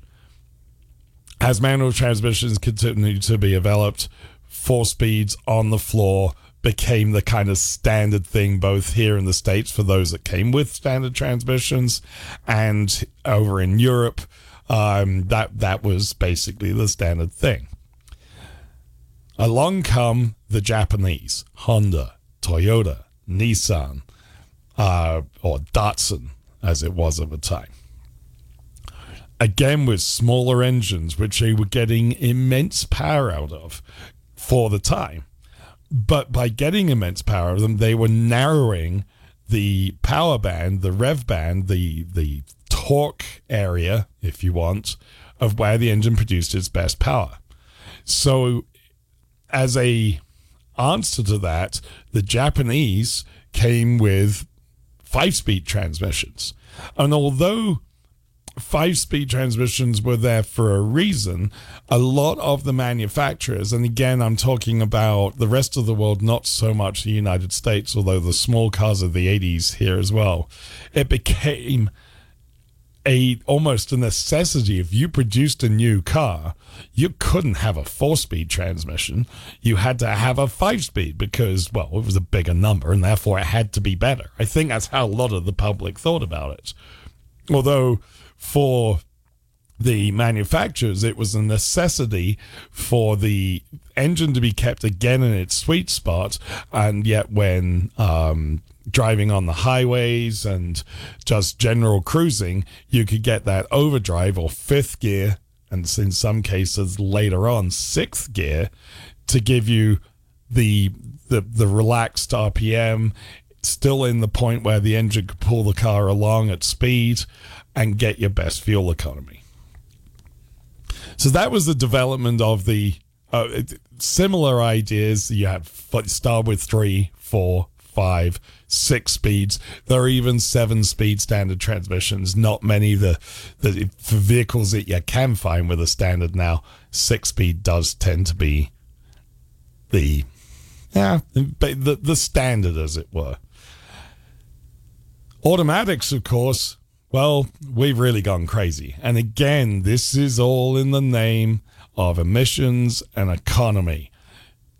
And this is where our automatics are going.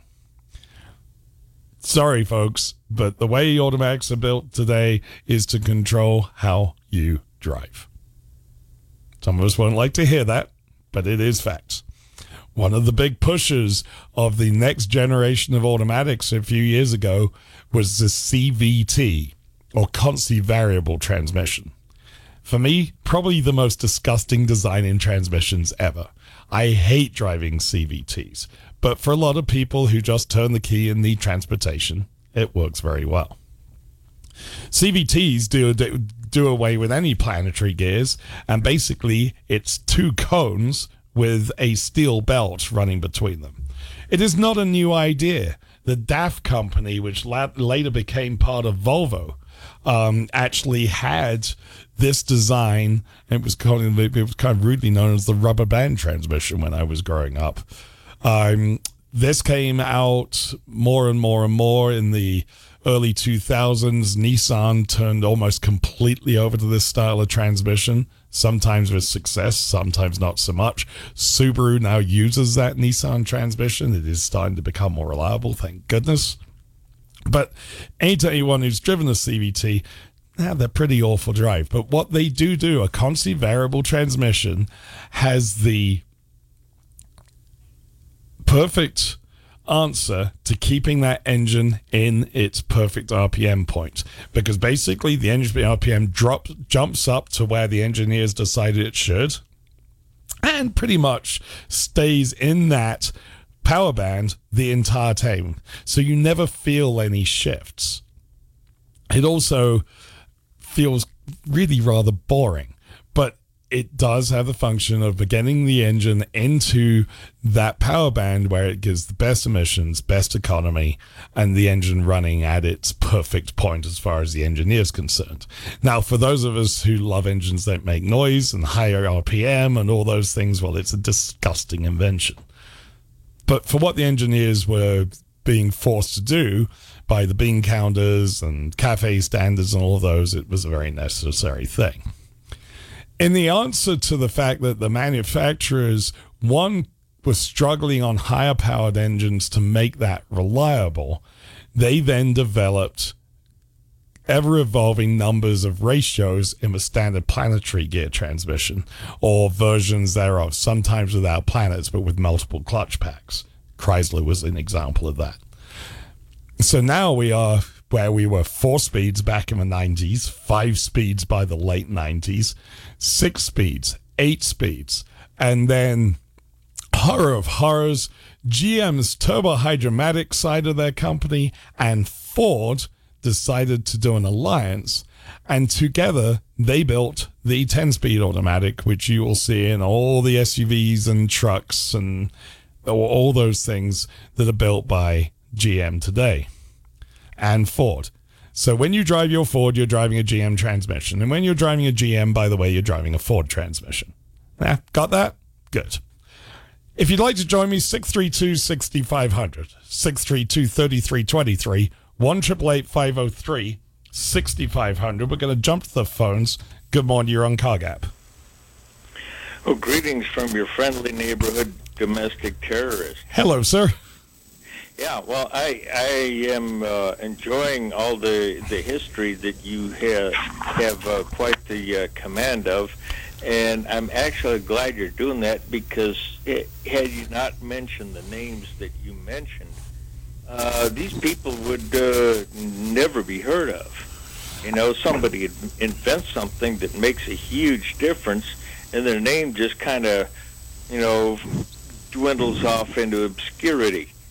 And- Absolutely. And there are other names out there which I jumped across because, well, I was trying to get too complicated. But one that I didn't know about till I started doing the research on this was have you ever heard of Otto Zachow and William Besserdich of Clintonville, Wisconsin? No, I have not. Well, they built the first successful four wheel drive unit in 1906. Wow. no, this has been really fun to do the research on. I, and I mean, there's a lot that I did know um, because I find it fascinating. But there were names I came across, such as Mr. Zachow and Mr. Bass- Besserdich, that I had no idea existed. Let alone that the four wheel drive unit came out of Clintonville, Wisconsin. I now want to go to Clintonville, Wisconsin to just see what it looks like. Well, it's not too far from us, I don't suppose. No, probably Anyways, not. Speaking of history, uh, Howie Speidel is kind of sort of waiting with bated breath for your uh, call. Yes, How are you I'm gonna I'm gonna get to that. Sorry, it's been it, it just busy, busy, busy at the moment, and of course I'm struggling like everybody else in any kind of business with lack of help. I yeah, I, I, I get that. Uh, it may be kind of spotty towards the end of September because they're having a convention in Cincinnati, Ohio. Okay, well sound sounds good. I I will get it done, Skits. Okay. I've flushed twice. All right, thanks, sir. And try to fit in calls and finish up a bit of this story as well. Let's jump to line one. Good morning, you're on CarGab. Hey, you're a little shifty this, this morning. Yes, a little shifty indeed. How are you, Doug? I'm doing pretty good. I'm on the edge of my seat, ready to hear the end of the story, though. But I had to call you before your time is up. So Yeah, I understand. just, just, just a reminder: we're still cruising tonight. Absolutely. Night is on. Um, I'm not sure we're going to have any fundraiser, but uh, it looks to me like we're still going to cruise, and it's going to be a pretty cool night. So yep. We are not going to have a that word in. fundraiser. The charity that was involved has decided with the COVID thing that they have too many people at risk, so they are not coming out. I totally understand that. So, anyway, I'll probably see you out there tonight. Yep. And uh, I, I tell you my uh, automatic transmission story, but it's way too long. So Okay. anyway, I'll let you get back to your, your the end of your story. Absolutely. Thanks, sir. Talk to you later. Bye. Bye bye. And let's jump over the line two. Good morning, you're on CarGab. Thank you very much, Nick. Uh, yeah, I've always wanted to know about them transmissions, so it's very interesting show. Thank Back you. A long time ago in the early 50s, I was in a, a, a Chrysler product. I don't know if it was a DeSoto or what, but we were out in a wheat field, and the guy was wanting to get more power. And I don't know if he hit the clutch or the brake on that. It was automatic, some kind. What would that? What would that do? Is that kind of transmission? So trying it. So what he probably did, and DeSoto was one of the ones with a dual, if I remember rightly, a dual range. So by that time, Chrysler with their fluid drive, which was uh, was used in the um, DeSotos as well, had mul- a kind of a dual range transmission. So what he probably did was drop it down to a lower range. by hitting the clutch.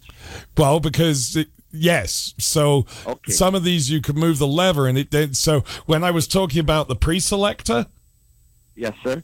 that probably the clutch also operated the pre-selection phase of that. And again, I'm not completely familiar with it because it was so as they, again as I was uh, detailing earlier, there were so many different versions of semi-automatics as the manufacturers were trying to make cars easier to drive. So there were lots of different strange versions of dual ranges and things like that, which could be operated by hitting the clutch or by hitting a lever to change a range. Right. Okay. Well, thank you very Okay. much. I appreciate it. I was wondering what happened. But I'm thinking that's what it is. But I'll admit it is a somewhat educated guess. All right. Okay. Bye bye. Bye bye. And let's jump over to line one. Good morning, you're on car. Oh, no, we lost that one. All righty. If you would like to join us, 632 6500 632 3323. Oh, he may be back. Let's try this again. Good morning, you're on CarGab. Good morning, Nick. Eric again. Hello, Eric. Hey, uh, I think it was uh, either 1953 or 1954. Plymouth had what they call Hy-Drive. Okay. Now, the way you could work this, a lot of women, uh, like my aunt, she went out and brought one because she didn't want to work with a uh, a manual transmission. You could drive it in third, or you can shift it like a regular three-speed. Yep. Yeah, uh, which was unique for her because uh, she always drove it in uh, in third gear, which was automatic. Everything just happened automatically, and uh, you know. But I borrowed it a few times, and I liked the idea. It was three on a tree, you know, and uh, I liked the idea of shifting, you know. So Yeah, absolutely. I, I, I don't know how reliable it were because I, I don't she hers never broke down so uh, I guess it was pretty reliable for her anyway. Yeah, and you know, all these things, it was incredible how reliable these were because they were literally on the edge of technology. Yeah, yeah. And and it, it's interesting now. You know, we've developed these trans these engines and these transmissions for 120 years. Yep. Um, and every time we turn the news on at the moment, we hear about an electric vehicle that's done this or done that, and. You, whether you agree or disagree with the whole electric premise, which is a completely different subject to where I'm trying to go with this, we got to remember that these cars that we're producing now are very, again, very much on the edge, forefront of technology. Yeah. And therefore, we are going to occasionally have problems. You know, back in the day, car fires due to gasoline were pretty common. Yeah. Way, way, way, way, way, way, way back before even you were born, Eric. And I'm just kidding. Yeah, Um, well, I, I was around when I, I had my first brontosaurus steak uh, back there. but uh, anyway, but anyway, but you had um, lights on early cars which were um, powered before ele- before the thought of el- electric lights by acetylene gas created by dripping water onto calcium carbide. right. And when, well, I mean, sorry, you got acetylene gas and um, you're lighting it. Yeah, that went wrong and that exploded. Um, So we've had these issues, and it, it it now because of course everything has to be a panic and everyone has to be blamed for something. It's become a much bigger deal. But I think again, whether, whatever side you're on with the electric versus gasoline versus coal versus whatever subject, as we develop new ideas, we're going to have things that go wrong. And it's happened in the automotive industry since the beginning of time.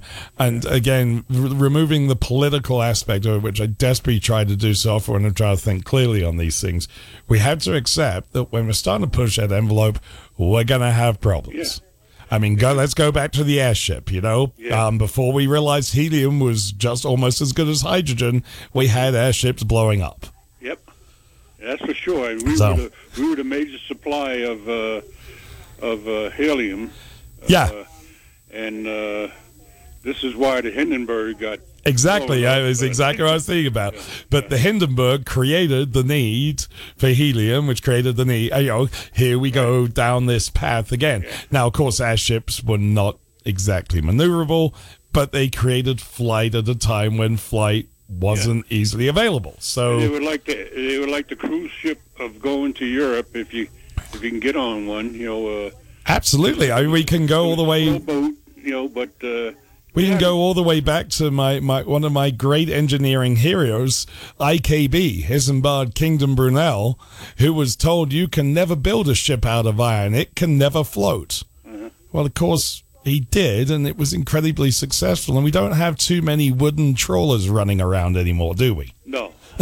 hey, hey, you know something? I, I I get a kick out of this. My brother brought a hybrid. You know. Yeah. Uh, and uh, oh man, this is great. This is new stuff. No, it ain't. You you can go all the way back to diesel electric. Uh, Oh, absolutely. uh, trains and uh, and now all of our all of our uh, military boats, except for the aircraft carriers, are are still diesel electric. So this is not a new idea, you know. But uh, uh, even even the the German King Tiger tank was diesel electric, and it had so much failures in it because uh, it was uh, aside from the uh, 70 tons that it was. Uh, it had so many problems with the uh, diesel, uh, electric. Uh, Yeah. Well, again, here's another example of pushing the envelope. Yeah. And we've got to remember that as we develop new forms of transportation, which is going to happen and needs to happen, Yeah. we will develop over times. There's going to be issues with them. So, Sure. anyway, I'm going to let you go. Right, Nick, Finish up where day I'm going, and thank you so much for calling and listening, Eric. Okay. Take Always care, good to Nick. hear Have from you. Bye bye. And we need to fit a quick break, and we'll be right back. AM 650 KGAB. Your day weather forecast is brought to you by Bob Ruwart Motors. The easiest purchase you'll ever make. All roads lead to BobRuwartMotors.com. We'll see a stiff southerly breeze here this Saturday across the Cheyenne area. Winds 15 to 30. Skies mostly sunny. Highs upper 70s. Cannot rule out an isolated shower or brief thunderstorm this afternoon. Lows near 50. Little warmer. Continued breezy to a little windy and sunny and dry for your Sunday. High temps low to mid 80s. I'm meteorologist Mark Huer. Hannah complained of a headache. It was a rhabdomyosarcoma. Within a few days, Hannah was in treatment because we were told that the tumor was very aggressive. And it very quickly became clear that St. Jude was the ultimate place to be. So we've essentially put our lives in South Africa on hold. Incredibly blessed to be here. St. Jude is an asset to the world. The research that is developed here is offered freely to the rest of the medical world. The entire way that the place operates is just to give and to care. I think it's the kind of place that not only stands as a beacon for pediatric cancer, but I think it could teach the world a couple of lessons about how to treat people. And I think if those lessons could be learnt even in their most basic form, this world could be a better place. St. Jude Children's Research Hospital. Finding cures, saving children. Learn more at stjude.org. Olivia from Washington. Laid off and trying to keep our little kids from realizing that mommy and daddy haven't eaten in a while. Roger from California. I'm grateful we could afford our son's surgery. I'm nervous that now we can't really afford food. Daniel from California. Choosing whether to pay the rent or pay to fix the car to get to work doesn't leave us with much at all. Now we can't even pay for meals. Donna from Louisiana. The storm just hit, and we went from donating to the food bank to needing it. Keisha from South Carolina. I've been skipping meals so my two kids can eat, but filling up on water doesn't really work. Hunger is a story we can end. End it at feedingamerica.org. Brought to you by Feeding America and the Ad Council. Adopt US Kids presents What to Expect When You're Expecting a Teenager. Learning the lingo. Jelly. Jelly adjective. Jelly is a shorter, better way to say jealous. As in, Chloe, I am like so jelly of your unicorn phone case. You don't have to speak teen to be a perfect parent. Thousands of teens in foster care will love you just the same. Visit adoptuskids.org, brought to you by the U.S. Department of Health and Human Services, Adopt US Kids, and the Ad Council. Are you at risk for oral cancer? I never chew tobacco. I don't drink much. Never smoked a cigarette in my life. You're three times as likely to get oral cancer if you drink or use tobacco. What about HPV? HPV. Isn't that about cervical cancer? What does that have to do with oral cancer? You're 30 times more likely to get oral cancer if you have HPV or the human papillomavirus. HPV? Didn't know that. Learn more about HPV and oral cancer at myoms.org. This message is brought to you by your oral and facial surgeons.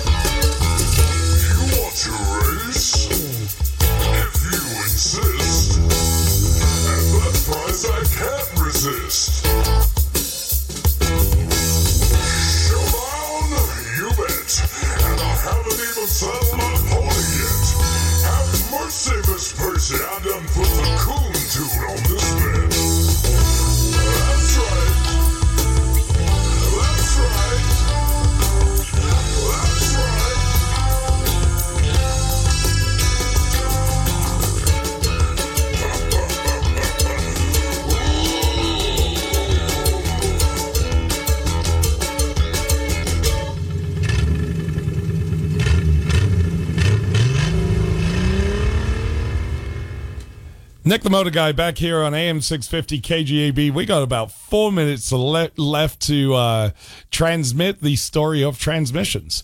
Um, so we've gone through the the standard transmissions. We've gone through all the automatics. We are now to eight speed and ten speed, fully electronically controlled transmissions. We have CVT transmissions, which, as I said, were a, are a metal link belt between two cones. The eight speed and ten speed, everything again, it's all fixated on trying to control emissions and all those things.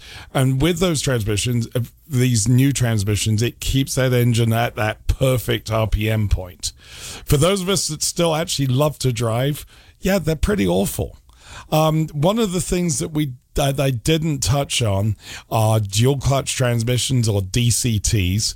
They are kind of a mix between the standard transmission and the automatic. So they actually have gears with shafts that are electronically run by um, by solenoids and switches and controlled through paddle shifts. Um, typically on very high end performance cars, Ferraris, Porsches, things like that those are done with performance in mind.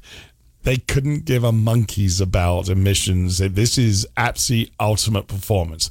It can also um, help with the incredibly powerful engines that some of these vehicles have. And we're talking, well, the new Mustang GT500, 700 horsepower. It is using a dual clutch transmission simply because the manufacturer does not feel that 99% of us who um, might drive this vehicle are actually capable of shifting a manual transmission successfully to control that power.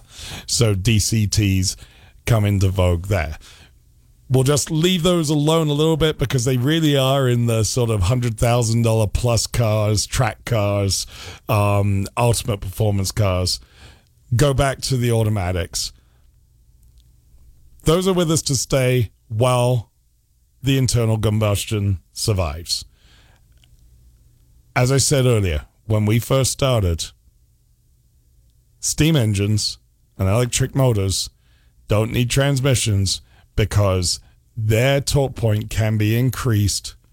It, it, it is widespread, unlike a gasoline engine, which, where it is very narrow. That is the reason for a transmission. For now, I'll leave you with this idea. If you remember when I first talked about this, way back two hours ago, our transmissions were two pulleys and a leather belt.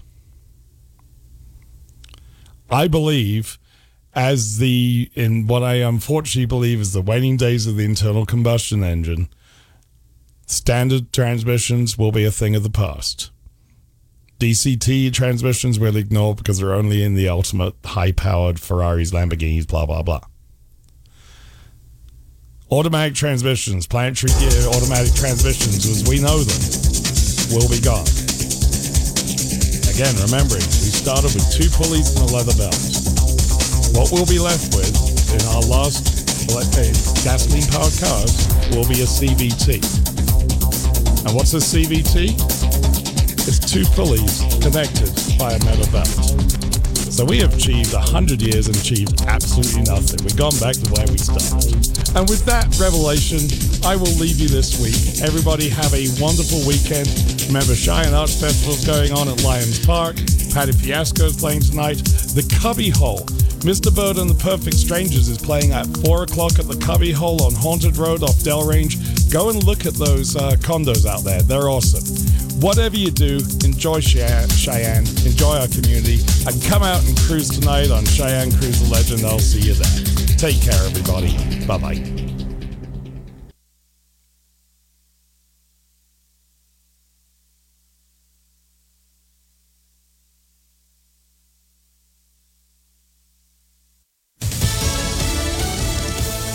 A hurricane is heading north. I'm Pam Huso. Fox News. What was Tropical Storm Henri is now a Category 1 hurricane taking aim at the Northeast four to six inches of rain through Long Island, up through Connecticut, into New York and Massachusetts. There's heavy rainfall. Even northern uh, North New Jersey here can get some of that rainfall. Just efficient rains. Could be some flooding and could knock down some trees. Ken Graham is the director of the National Hurricane Center. Power outages could be widespread. Landfall expected tomorrow.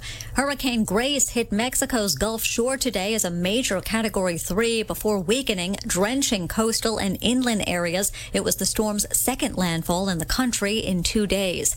To Afghanistan, where the Pentagon says the situation is fluid and dynamic. Spokesman John Kirby also saying the mission to get Americans and Afghan interpreters out of the country hasn't changed. He did appear to downplay a security alert from the U.S. Embassy in Kabul that earlier today advised Americans not to attempt to get to the airport. The AP is reporting possible threats from ISIS may be the reason. What you're seeing out of our State Department colleagues, I think, is uh, you know, a prudent notification to make sure that whatever movement there is to the gates from outside the airport is done uh, as safely as possible and that people have uh, the information they need in the last 24 hours, the Pentagon says six U.S. military transport planes and a number of charter flights have left Afghanistan. Since the end of July, we have relocated approximately 22,000 people. Since the beginning of uh, this evacuation operation on August 14th, we've evacuated approximately 17,000. Major General Hank Taylor, America's listening to Fox News.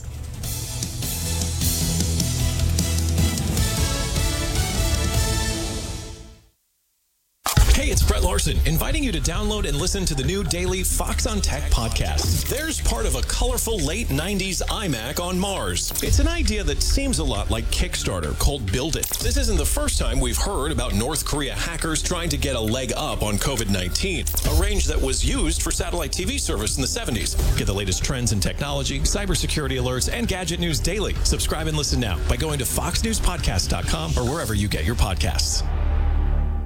Connect to Fox News Audio on the Fox News app. Listen to hear your favorite hosts like Brian Kilmeade, Jimmy Failla, and Guy Benson standing up for what's right, live and via podcast. Just click listen, then swipe right and hear the latest news updates on your time. And scroll down to hear the latest podcasts from Fox News. And it's even easier to listen in the car with Apple CarPlay and Android Auto. Get programming alerts and notifications. Fox News Audio is on the Fox News app. The voices America trusts. Download it now. As the coronavirus pandemic wears on, there's growing debate over mask mandates at schools, and in some cases, people are getting creative to skirt the rules. Parents want to keep your kids from wearing masks when they return to school? How about the pastor of a California megachurch who's offering religious exemptions for those morally opposed to vaccinations? Or there's the Louisiana Attorney General who posted sample letters on his Facebook page for anyone looking for a way around the governor's mask rules. Oregon Governor Kate Brown's appalled by Mark Thielman, the superintendent of the Alsea Oregon School District suggestion that parents cite federal disability laws to get their kid an exemption. Brown says he's instructed instructing students to lie. Thielman says the majority of his parents are skeptical and are no longer believing what they're told about COVID 19. Dr. Peter Chin Hong, an infectious disease specialist at the University of California, warns that such stratagems will sow confusion about masks and vaccinations. Karen McHugh, Fox News. Thousands of people in France are again protesting the COVID 19 health pass. It's required to gain access to restaurants, sporting events, and tourist attractions. Despite the demonstrations, polls have shown the majority of French people support the health pass. The situation in Haiti is dire and desperate as homeless and hungry earthquake victims wait for relief. The catastrophe has one social media giant stepping up. Facebook says it will match up to $500,000 in donations made on its site to the United Nations Children's Fund to help Haiti with recovery efforts following a devastating 7.2 magnitude earthquake. The humanitarian agency posts after COVID 19 school closures, children in Haiti were excited to get back in the classroom. Then the earthquake struck.